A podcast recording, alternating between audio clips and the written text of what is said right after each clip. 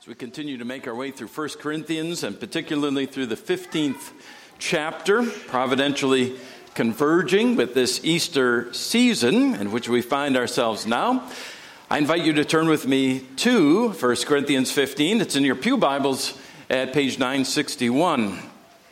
I've done it again, by the way. Uh, just like last week, I bit off more than I could chew at the beginning of the week by hoping that we might make it all the way through verse 34 today, and that's why the bulletin says what it does. But we're actually going to stop instead at verse 28. Last week we considered the implications if Christ is not raised. We, we rode that tiger, uh, so to speak, to see where a, a still dead Jesus leads us. And it wasn't pretty. If Jesus is still dead, then we're lost indeed. We are still in our sin. We're wasting our time. We're frankly wasting our breath in worship and certainly in preaching and in serving the Lord in this life. We are to be pitied more than any people in the world if Jesus did not rise from the dead. Sometimes we have to think through the negative, Paul is reminding us here to understand, to come to understand the implications of unbelief. But Paul goes on to say, but. Don't you love the buts in the Bible, these glorious buts? By works of the law, no human being will be justified in God's sight, since through the law comes the knowledge of sin. But now the righteousness of God has been manifested apart from the law. Or, do you not know that the unrighteous will not inherit the kingdom of God? Do not be deceived, neither the sexually immoral, nor idolaters, nor adulterers, nor men who practice homosexuality, nor thieves, nor the greedy, nor drunkards, nor revilers, nor swindlers will inherit the kingdom of God. And such were some of you, but you are washed. You were sanctified. You were justified in the name of the Lord Jesus. And by the Spirit of our God. And then my own favorite, but in the Bible from Ephesians 2. You were dead in trespasses and sins in which you once walked, following the course of this world, following the prince of the power of the air, the spirit that is now at work in the sons of disobedience, and were by nature children of wrath like the rest of mankind. But God. Yes. Remember that word, Iris. That's a wonderful word. But God, being rich in mercy, because of the great love with which He loved us, even when we were dead in our trespasses, made us alive together with Christ. By grace you have been saved and raised us up with Him. Which leads very nicely to the point Paul is going to make here in 1 Corinthians 15 this but. Let's pray. Father in heaven, thank you, thank you, thank you for your word. Thank you for revealing to us the reality of our salvation through your word, for opening our eyes to receive your word and trusting in you to receive eternal life, so that all of these things are true of us. Father, now we pray that you will either Cause those children of yours in this house to revel in this salvation once again this morning and to understand it more deeply. Or, Father, for those in this sanctuary right now who are not trusting in you, that they may see what we have seen because of your grace only that opens the eyes to see Christ and to receive through him resurrection from the dead, and eternal life. Do this for your glory, we pray, and we ask it in Jesus' name. Amen. 1 Corinthians 15, beginning at verse 20, but but in fact Christ has been raised from the dead, the first fruits of those who have fallen asleep. For as by a man came death, by a man has come also the resurrection of the dead. For as in Adam all die, so also in Christ shall all be made alive. But each in his own order Christ the firstfruits, then it is coming those who belong to Christ, then comes the end when he delivers the kingdom to God the Father after destroying every rule and every authority and every power, for he must reign until he has put all his enemies under his feet. But when it says all things are put in subjection, it is plain that he is accepted who put all things in subjection under him. When all things are subjected to him, then the Son himself will also be subjected to him who put all things in subjection under him, that God may be all in all. You are going to die. What a grand way to start a sermon, isn't it? I think I've just broken all the homiletical rules about how to start a sermon, but there it is. You're going to die. We're all going to die. But we're not going to stay dead. Unless Christ comes first, I will lay you in your grave, or you will place my body in mine, but we will not stay there. That's the, the great message of the Bible. Because Jesus rose from the dead, we too shall rise. And we don't spend enough time, I don't think, meditating on and anticipating that resurrection, do we? We never confess our sin more truly or accurately than we do in the opening worship, the first Lord's Day of every year, when we confess to the Lord together. We have not, in obedience to your word, encouraged one another with words of our Redeemer's coming again, of the resurrection to life of the dead in Christ of the saints' everlasting rest, of the eternal city whose builder and maker is God. Maybe this is a weakness of our Western Christianity as a whole, and a lesson we may learn from our brothers and sisters to the East. When Debbie and I were in Ukraine last fall and found ourselves in close contact with Eastern Christianity, we were also surrounded by images of the resurrected Christ, of Christ risen from the tomb. As we toured the ornate sanctuary of the great Orthodox cathedral in Kiev, we, we came to a giant mural on the wall. Uh, two people there, and a third at table with, with bread on it. The two uh, looking very closely and intensely at the third, who, if you look closely, you can see has marks in his hands, nail prints.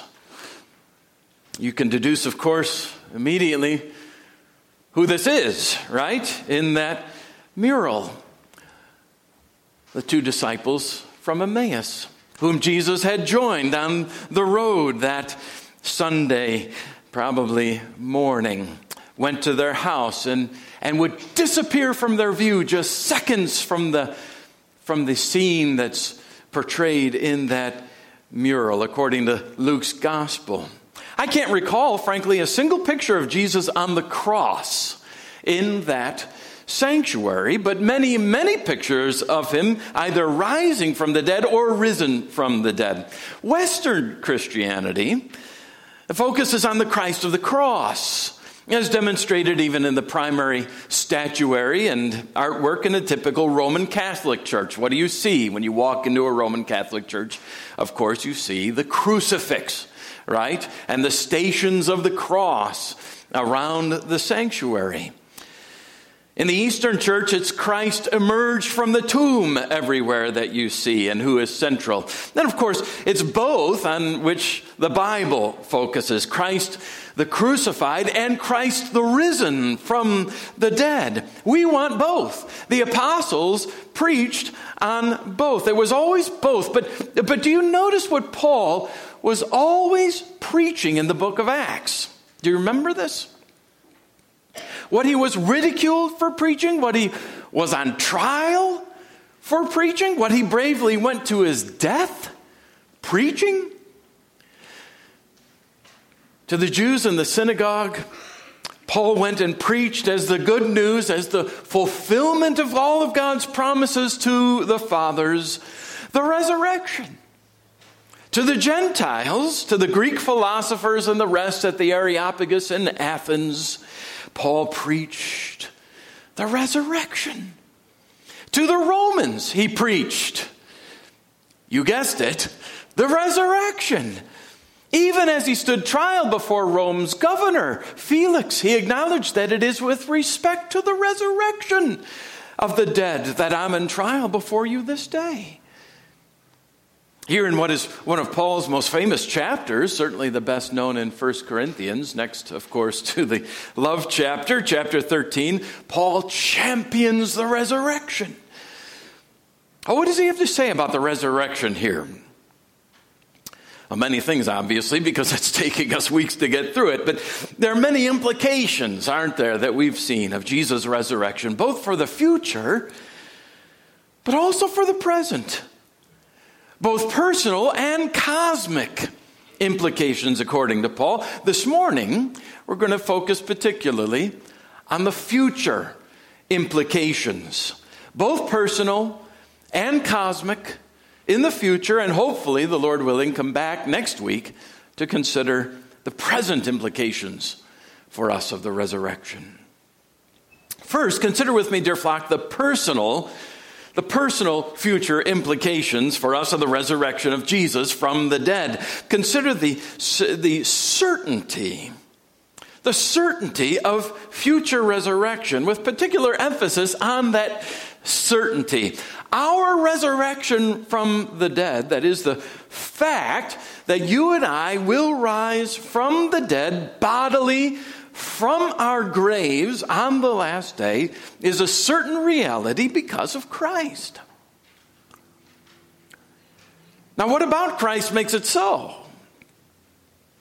Two things about Christ. He's the guarantor and he's the savior. First, he's the guarantor of our future resurrection. That's Paul's confident point there in verse 20. But, in fact, Christ has been raised from the dead, the first fruits, he says, the first fruits of those who have fallen asleep. Now, what does that language mean, first fruits? It's not a, not a term you use very often, is it? Those of you who are familiar with your Bible, particularly with the earlier books of the Bible, know what first fruits means because the term is often used there. But even if you're not familiar with it, the definition is fairly easily deduced from the word, isn't it? From the expression. As the name indicates, it's the first fruits. It's the, the first of the fruits or the produce that is harvested at harvest time. But you know that it's, it's more than just that First fruits is the promise. It's the promise of the harvest. When a, when a farmer sees the first fruits, the first yield of the crops in the tree or field, he knows what's coming, doesn't he? It's the promise of more, of more to come, of full harvest. Just last Saturday, Debbie planted her garden in our backyard, as she has year after year. It's a promising site. I was looking at it this morning on my little stroll through the backyard, the seedlings that are now beginning to thrive and grow. Though thanks to some greedy trees in our neighbor's yard who have sent their thirsty roots over the past few years into our garden, we don't anticipate as bountiful a harvest as in years past. We're not bitter about that, though. Not at all, really. No, no bitter roots here. Uh, I remember, though, in one of Debbie's first gardens that she grew where we live now, some pea plants that she planted along two entire sides of the raised uh, garden box, the bed. Now, neither of us could have anticipated until they were as tall as they were how how much they were going to grow and grow and grow. I kept extending the poles, adding you know chunks of PVC with uh, uh, what pipe clamps and the strings and as long as i did the peas kept outgrowing that. And and then the blossoms tons and tons of white blossoms. And then one day appears on the supper table a bowl of the most scrumptious sugar snap peas you should dream of putting between your teeth. And we knew that day that it was just the beginning. And my, what a year that was. The promise, you see, the implied guarantee of that scrumptious first fruits, first yield, the first fruits on the table that night were the promise for a whole lot of good things in the future, and we were not disappointed. The promise was delivered. Well, just so Christ's resurrection from the dead is the promise of good things in the future his empty tomb, his, his victory, his triumph over death, it's the guarantee. And so the risen Christ is himself the guarantor of our own resurrection. We may be certain, must be certain of our own resurrection because the first fruits have already come. Christ is risen and we shall rise. His resurrection is the first fruit. Yours and mine will be the, the full harvest on the day of resurrection. He's the guarantor of that, but he's, he's not only the guarantor, he's also, second, the Savior. He can be the guarantor because he's the Savior, as a matter of fact. And how is he our Savior? How has he accomplished this salvation of ours? Just this by becoming the second Adam. The second Adam. There are two Adams in the Bible, aren't there? You know about the first Adam, virtually everyone does, whether they've even read their Bible or not. Virtually everyone knows uh, who've never even cracked a Bible binding know that Adam is the first man who ever lived. And most people also know, whether from reading or from oral tradition, that Adam is the one who brought sin into the world. God created him sinless created sinless by the sinless God for a happy, sinless relationship with God, for a happy, a close relationship with God. But Adam ruined it, didn't he? He ruined it when he disobeyed God and ate of the tree of the knowledge of good and evil from which God had commanded him not to eat. But when he did that, when he took that fruit, and placed it to his lips and took that bite. It was not for himself only that he bit into that fruit, is it? He bit into that fruit for you and me as well, for the whole human race, and plunged us all in his disobedience into sin and death. Every generation Every generation since him is born into that sin, according to the Bible. Sinful from the time we were conceived in our mother's wombs. Theologians call it the doctrine of original sin. And doesn't that explain so much of your life? Doesn't that explain so much of your experience in this world? What you see going on all around you? We aren't sinners first because we sin.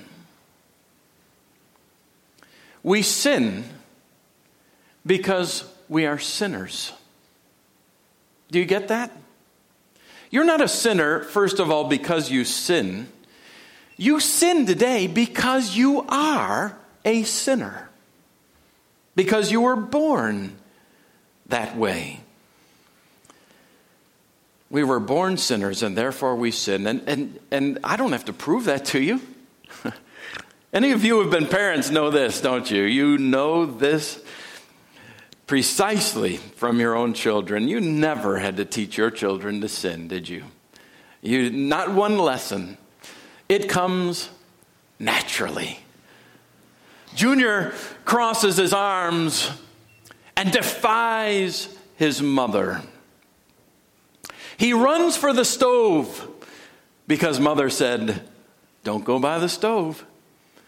He thrusts his hand into the candy dish. Why? Because father said, Not the candy. whatever it is, he does so because his little heart is sinful, because he bears in himself the heart of a sinner. He was born with it. We all, we all were.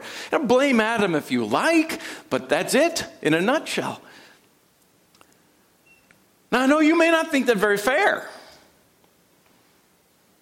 I had a Christian tell me a few years ago the first thing he's going to do when he gets to heaven is find Adam and pop him right in the nose. Now, You may not think it's very fair that you're a sinner today because of Adam. If so, then I anticipate you will find it especially distasteful to be told that the result of Adam's sin is your death. You are going to die. I am going to die because of Adam. Because of Adam. Because his sin has brought death to us. And with that sin came death, and we've been dying ever since. Every generation. It, the percentage of, of the possibility of death for everyone in this room is 100%. You might even say that, that we were born to die. Try that one in the maternity ward sometime. Oh, what a beautiful baby. Oh, yes, yes. He is a lovely child. You know, he's going to die. or maybe not. Uh, try your theology lesson another day. But for some, death comes early. For many more, it comes in old age. But the truth is the same for everyone. Art is long and time is fleeting, and our hearts, though stout and brave, still like muffled drums are beating funeral marches to the grave. You can't prevent it, try as you might. As the great Augustine wrote so many years ago, life is a race to the grave. Why? Because in Adam we all die. But, but, it's another one of those marvelous buts. Here is the good news. We don't have to stay. You don't have to stay in Adam. You might have thought it unfair that in Adam we die, but it may seem very different for you view to your view when you realize that in Christ all shall be made alive. All that is verse 23, all who belong to Christ. I remember the first time I heard tell uh, the old Puritan idea, Thomas Goodwin's illustration of two great men, the first Adam and the second Adam, or Adam and Christ, both wearing great leather belts around their waist, on which are millions and millions of hooks.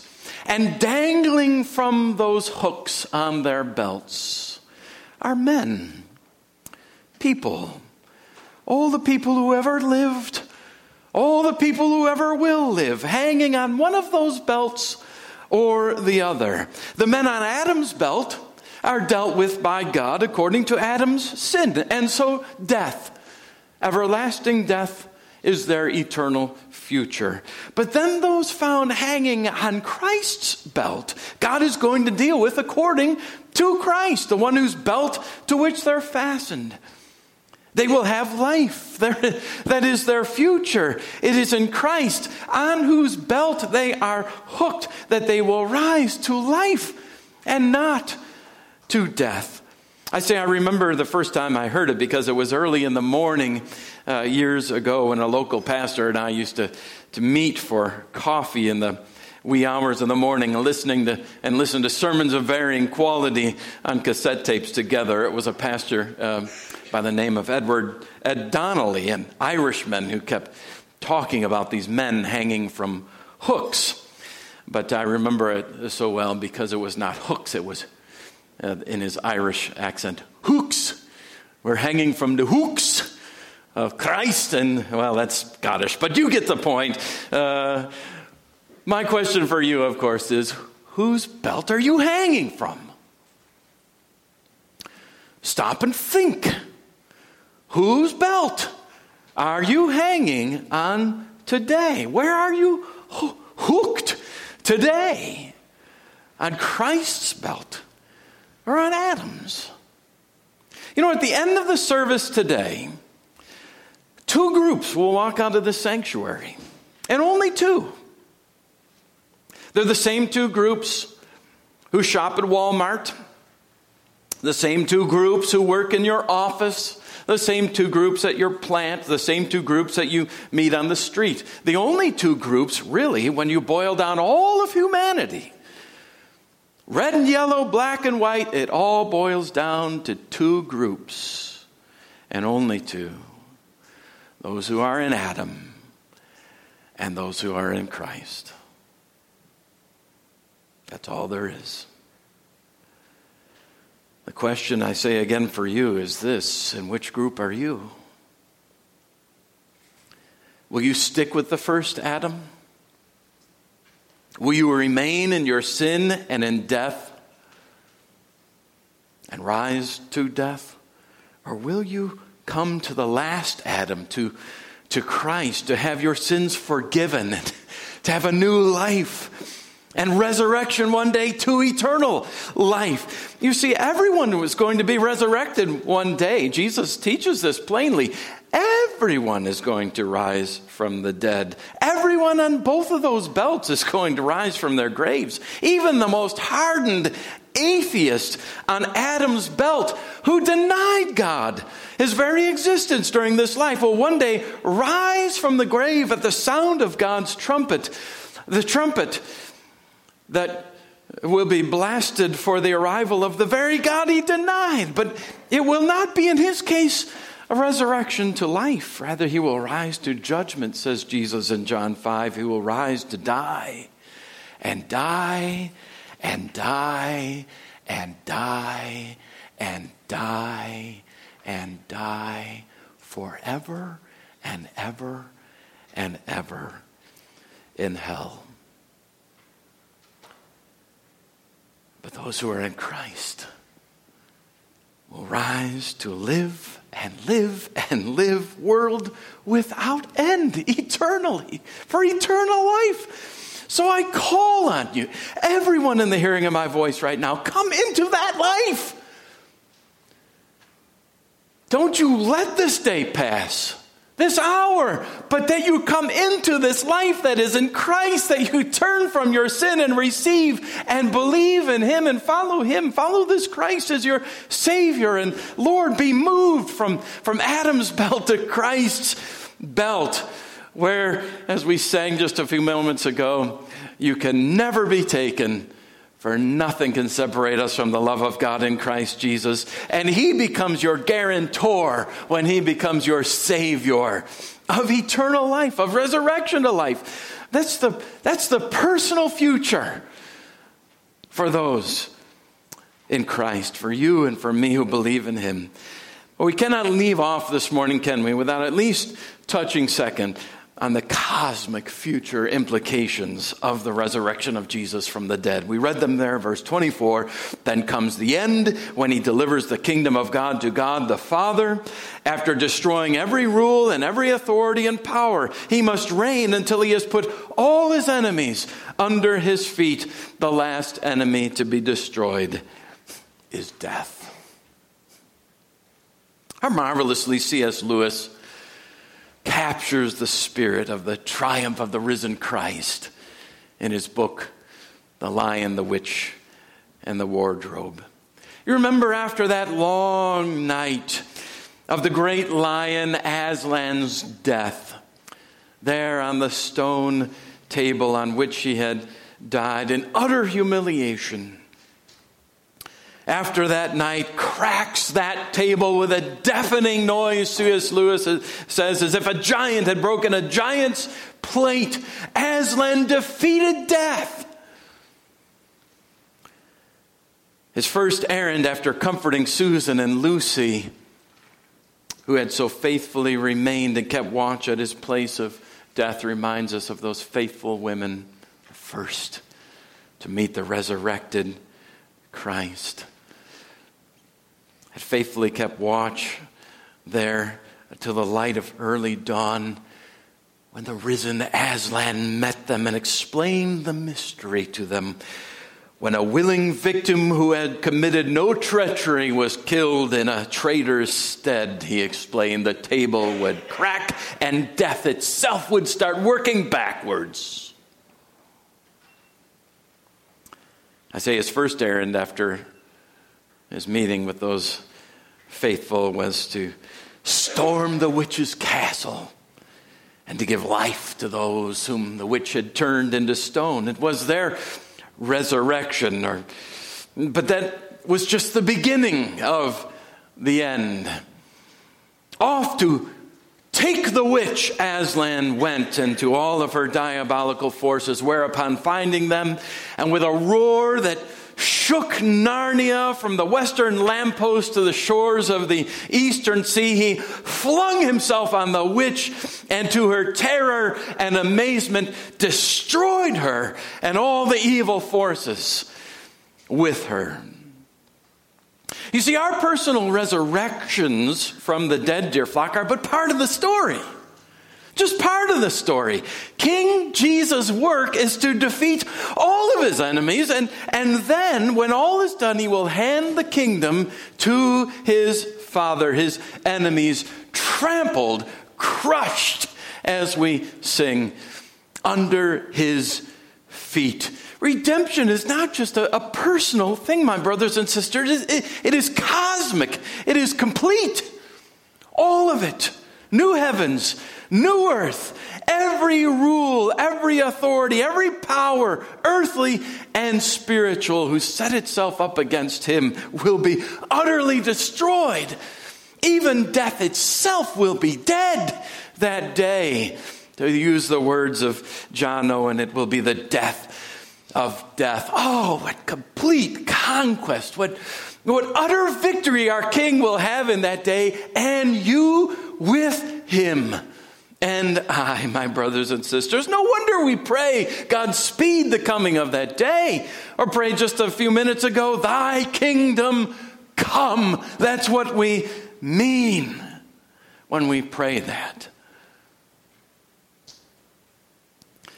Now, I have failed miserably this morning to preach to you these truths the way they should be preached the way I would if I possibly could. That's not false modesty on my part. That's the objective truth of the matter. If I could, if I could paint this reality in words equal to its magnificence, you wouldn't be sitting.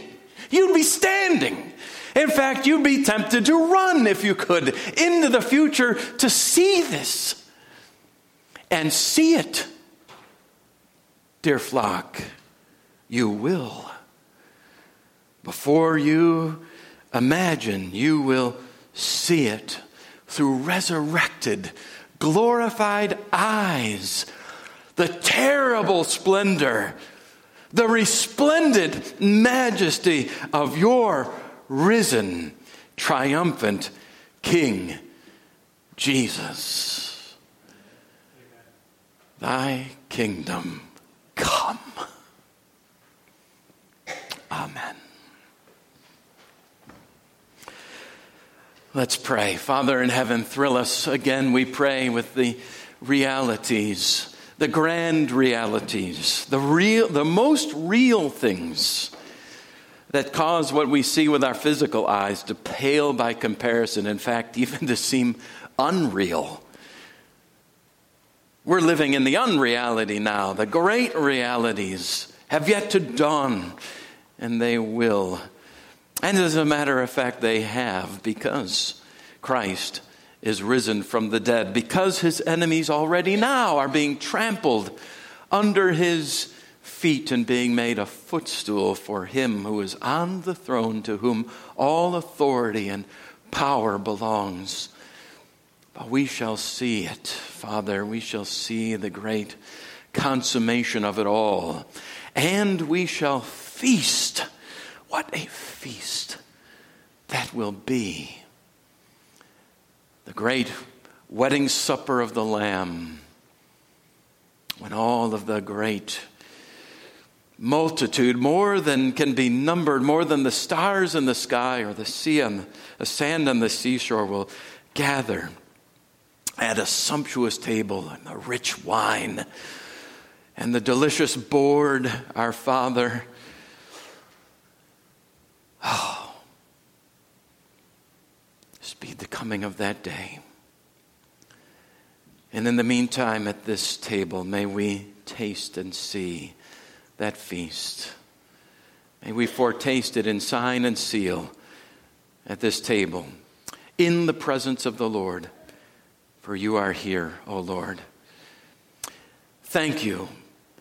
Thank you for the blessings you lavish on us in this life and the thrill of the anticipation of the things yet to come. We pray these things in Jesus' name.